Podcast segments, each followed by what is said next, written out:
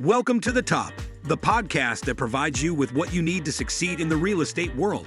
Brought to you by Collin County Area Realtors. Get ready to tackle top real estate topics in bite sized amounts with CCAR President Jamuna Thill and Jonna Fernandez, CCAR Chief Operating Officer. Hi, Bob. How are you? I'm good, Jamuna. How are you doing? I'm great. I'm excited to have you here. Very honored. Um, you are one of my uh, go to people and one of my very first brokers.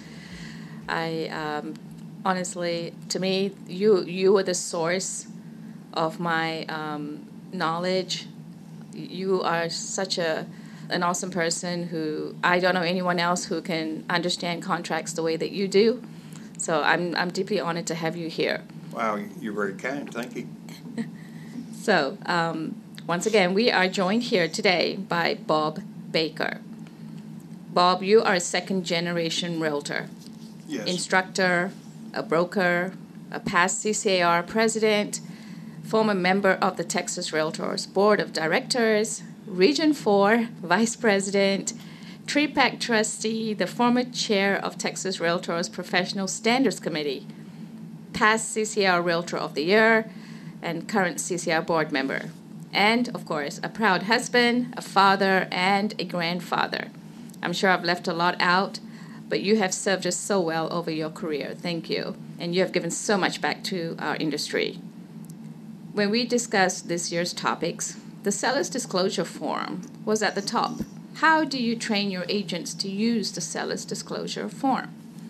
Well, first of all, the manner in which we train our agents is we have in person classroom sessions uh, accompanied by Zoom and also recorded for future access, and we put it in our YouTube channel. So that's the manner of our training. Now, for the seller's disclosure notice, which is an incredibly important notice, uh, we train them first on the reason for it, the legality of it.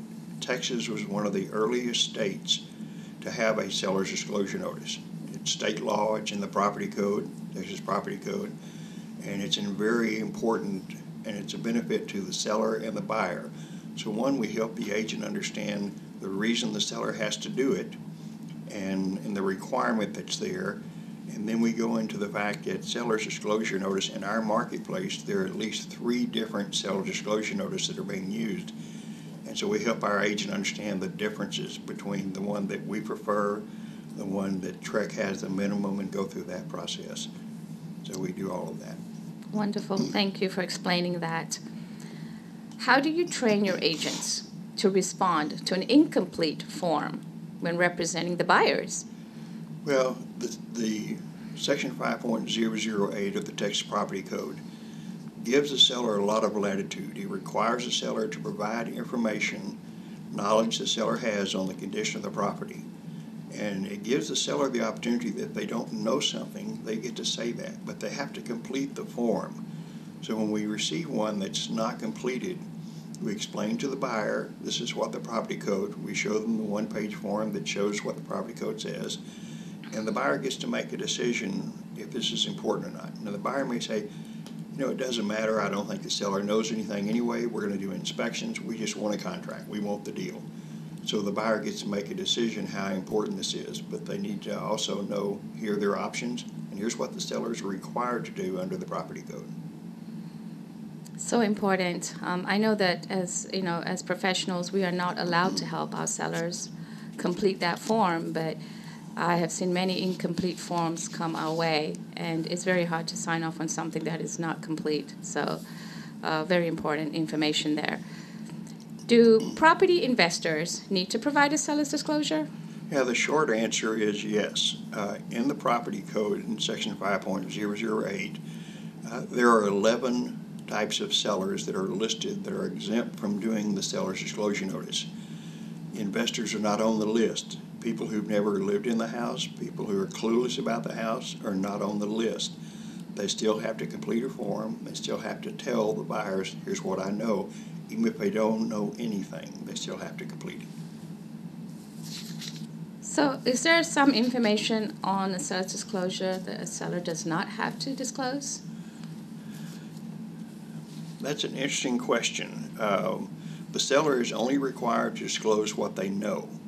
Uh, and it's important if you represent a seller, one, to have the seller take the form very seriously because the buyer can rely on it and go through the process. But the seller needs to not presume things. The seller's not required to do an inspection. The seller, all, all the seller has to do is say, this is what I know, and this is what I don't know. Uh, so if the seller doesn't know about something, then they're not required to research it or find out. They just say, this is what I know and what I don't know. Mm-hmm. Okay, great. So if the sellers learn new information about their property after providing the seller's disclosure notice, do they have a duty to provide the latest information to the buyers under the current contract? Yes, they do. Uh, Texas Realtors has a really good one page form uh, for updating the seller's disclosure notice because the seller will need to provide that new information uh, to buyer prospects, and so they are required to do that.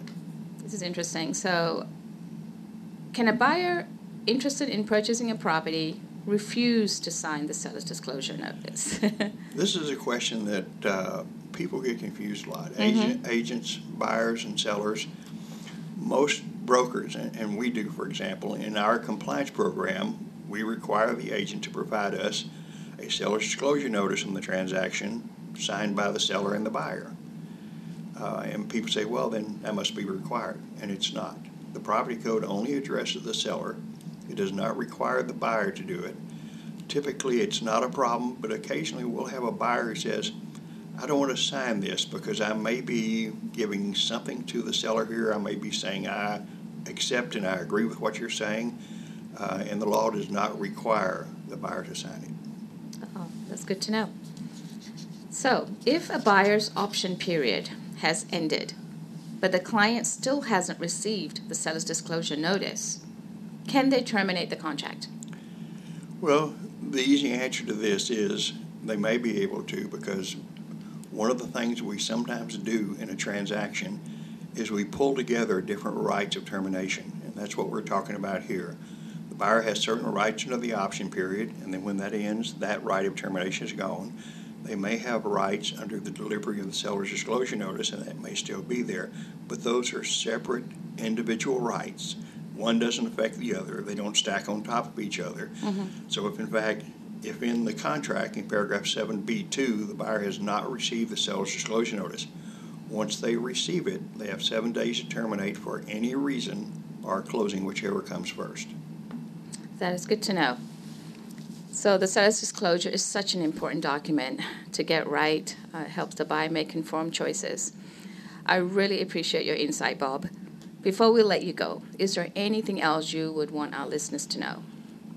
I, I think so. Um, it's typically understood that in real estate, mm-hmm. one of the most common lawsuits is the buyer suing the seller after closing for the seller failing to disclose or misrepresent something and the seller's disclosure notice is at the heart of most of those lawsuits. So the agents need to make sure the seller understands how serious it is, and the buyer needs to understand what the seller is telling them and the limitations, because this form can help everybody in the transaction. It's a huge benefit for seller, buyer, and all of the agents. Wonderful. Thank you so much, Bob. Uh, thank you for being here and sharing your knowledge and expertise. Um, it's very helpful, um, and it helps us do what we do. So, thank you for those listening. Thanks for hanging out with us. Don't forget to subscribe to Welcome to the Top wherever you get your podcast and leave us a review to let us know how we're doing. If you have a question or a topic you would like us to discuss on the podcast, we want to hear it. Email us at ask at welcometothetop.com and then listen to hear it covered. We can't wait to hear from you. Thank you for listening. I am Jamuna Thill, welcome home. Special thanks to our host, Jonna Fernandez and Jamuna Thill. Producer, Bree Westbury. Audio engineer, Dylan Hensley. Outreach and guest relations manager, Kendall Crawford. And podcast administrator, Sean Ossel. Tune in next time, and don't forget to enjoy your journey to the top.